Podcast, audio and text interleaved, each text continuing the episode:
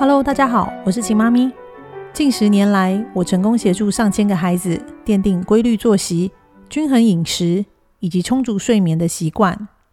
并将做法详细的写在《秦妈咪副食品全攻略二点零》和《秦妈咪作息饮食全攻略》这两本书当中。现在我在 Podcast 的《秦妈咪育儿攻略》将和大家分享更多的育儿经验、观念和孩子成长过程中所会遭遇的问题及解决的方式。之前我和大家分享过什么是不挑食的定义。今天要跟大家分享，孩子为什么越大越挑食偏食呢？记得要听到最后哦。常听人家说，挑食问题等孩子长大自然就好了。但事实上，经验告诉我，除非孩子已经成年，已经懂得思考饮食对自己身体的好坏。不然，孩子的挑食偏食状况不但不会随着长大而变好，反而还会越来越严重呢。我们都知道，孩子的习惯养成来自于父母从小给予或是培养的。就饮食来说，父母从小给孩子吃些什么，孩子即使长大也会奉为圭臬的照旧沿袭下去。因此，婴幼儿若是没有规律作息、睡眠不足、吃的不够营养均衡，或当孩子哭闹、生气、不想吃自己的食物、不想吃某些食材、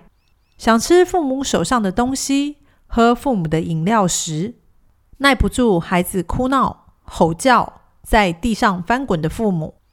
很容易就会放弃给孩子原本该吃的食物，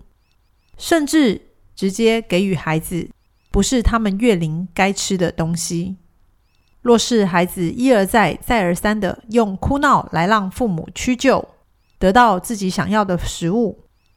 父母也会开始用“孩子长牙了”、“孩子想吃固体食物了”、“孩子长大了，有自己的自主权”等等的说法来说服自己，也告诉别人。为什么要开放孩子吃这些还不适合吃喝的东西？而这些借口也正是孩子挑食偏食的开端。更糟的是，若父母从小就以非天然食材作为正餐，例如常被以面包、面条、面线、肉汁、各式酱瓜配饭喂养的孩子，这些孩子就会觉得。面包、面条、面线、肉汁、各式酱瓜，就是正餐，就是营养的食物。若经常食用炸鸡、薯条、汉堡的孩子，就会认为炸鸡、薯条、汉堡就是正常的餐点。长期以非天然食材为正餐的孩子，容易抗拒调味没有那么多的米饭、各式蔬菜、各种天然食物。简单来说，父母从小给孩子什么样的饮食？孩子通常都会照单全收，尤其从小没有习惯吃天然食材的孩子，更是容易喜欢上精致淀粉制品、含有添加物的食品、重口味的食物、糖果、饮料、饼干。然而，这些都是父母从小给予孩子的营养教育，但长期下来，这些饮食习惯已经根深蒂固的深植在孩子的心理与健康上。所以，父母的饮食教养方式会影响孩子一辈子对饮食的认知与选择。随着年龄的增长，孩子年纪越来越大，自主意识越来越强，也懂得选择自己想要吃的和喝的。然而，他们的选择会依循着父母从小给予的食物。从小以天然食材为正餐的孩子。自然选择以天然食材制作而成的食物居多。从小以加工过的精致淀粉、再制品、含添加物或重口味的东西为正餐的孩子，也会自然的选择这类的食物，因为这些都是从小养成的既有习惯，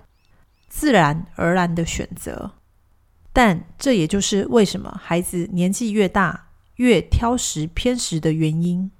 这些年来，很多父母来找我，想要矫正孩子的饮食。这些孩子已经两到六岁，甚至年纪更大，但挑食偏食的状况却越来越严重。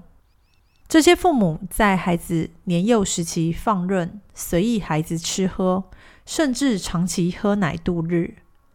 直到上了幼稚园，才发现自己的孩子和其他孩子的体型、学习反应、健康程度有很大的差异时，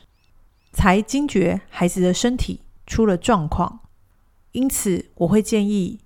父母应该要从婴幼儿时期就为孩子的营养教育扎根。若发现孩子有挑食偏食状况时，父母要马上帮助孩子纠正问题，而不是因为担心孩子生气、发怒、哭闹，就将就孩子的饮食，